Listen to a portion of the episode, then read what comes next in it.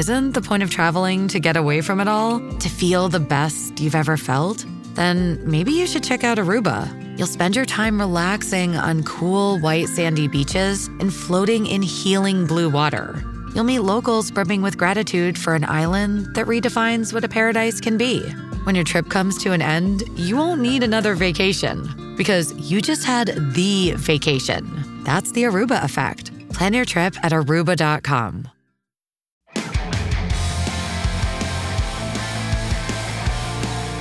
You board a plane and you take off, but then the seat is uncomfortable. The movie isn't what you wanted, the food is never enough, and they only have sample-sized bags of pretzels. Did you ever stop to wonder, however, just how far we have come from when we were only just beginning our quest for human flight? Hi, I'm Chris May, host of This Day in Weather History, a podcast from the Weather Network in Canada. And today's episode is accompanied by a podcast video short. You can find it on television and online at theweathernetwork.com forward slash weather history.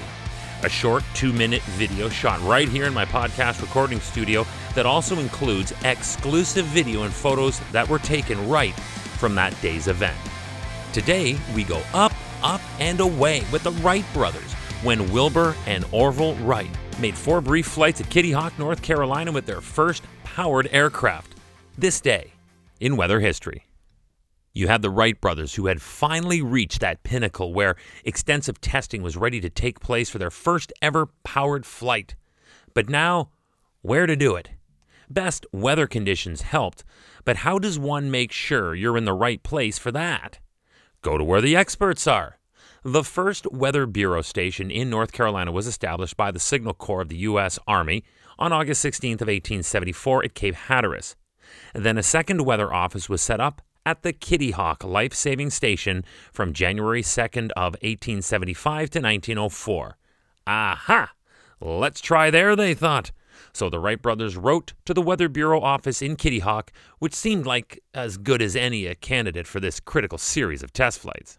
Now, they had been there before, so it was not actually a cold call. You see, back in the year nineteen hundred, the Wright brothers conducted manned gliding experiments at the same site at Kitty Hawk. The region was known for its regular breezes and soft, sandy landing surfaces. Just perfect for what they had in mind. So they wrote their letter to Mister Joseph J. Dosher from that site's Weather Bureau office. Must not have been a very busy office, because they received a prompt and friendly reply from Mister Dosher, who sort of campaigned all the best reasons why they should choose the Kitty Hawk area for their test flights. Sounds to me like, please, someone just visit me. Thanks to the National Park Service, we have a copy of that letter. I'm going to read it for you now. Quote, Mister Wilbur Wright of Dayton, Ohio. Dear Sir, in reply to yours of the third, I will say the beach here is about one mile wide, clear of trees or high hills, and islands for nearly twenty-six miles to the south. Conditions? The wind blows mostly from the north and northeast, September and October, which is nearly down this piece of land, giving you many miles of a steady wind with a free sweep. I am sorry to say that you could not rent a house here, so you will have to bring tents. The only way to reach Kitty Hawk is from Manteo, Roanoke Island, North Carolina, in a small sailboat. From your letter, I believe you would find it here like you wish. We'll be pleased at any time to give you any information. Yours respectfully, J J. Dosher. So it was set, and the day arrived. Initial flight lasted twelve seconds and covered one hundred twenty feet. Not a long distance, but something. Three more flights later, and that very same day, Wilbur Wright piloted the record flight that lasted fifty-nine seconds and a distance of over eight hundred fifty-two feet. It was monumental. It was historical. Who do you tell first? The media? The president? Orville Wright walked to the Kitty Hawk Weather Office late in the afternoon of December seventeenth, nineteen oh three, this day in weather history, and sent a telegraph to his father. Yeah, at that point, he let him know just how successful the whole day was, and I thought that was the best. From this first major breakthrough, we fast forward now to October of nineteen eleven. Orville Wright returned to the Outer Banks after making some adjustments to the aircraft and conducted more tests for safety and stabilization with a new glider.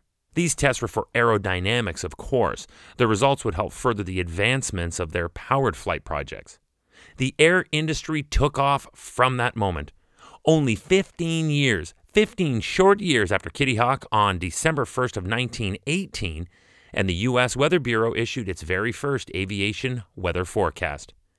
This was now the dawn of a whole new mode of travel and commerce. So then, on May twentieth of nineteen twenty-six, Congress passed the Air Commerce Act, which included legislation directing the Weather Bureau to, quote, furnish weather reports, forecasts, warnings to promote the safety and efficiency of air navigation in the United States. The Wright brothers chose Kitty Hawk based on the relationship that they forged with the Kitty Hawk National Weather Bureau, and thus was born the close tie that lasts to this day between weather and flight as a complementary science. From this day in weather history. Remember that you can watch a version of today's episode as a podcast video short available right now on television at the Weather Network. You can also see it online at theweathernetwork.com forward slash weather history. Tomorrow is December eighteenth, and with only seven short days till Christmas morning, we hit up a story about a killer cobra. It happened back in nineteen forty-four and struck a U S task force during World War Two in the Pacific. Be here tomorrow to hear all about it on This Day in Weather History with me, your host, Chris May.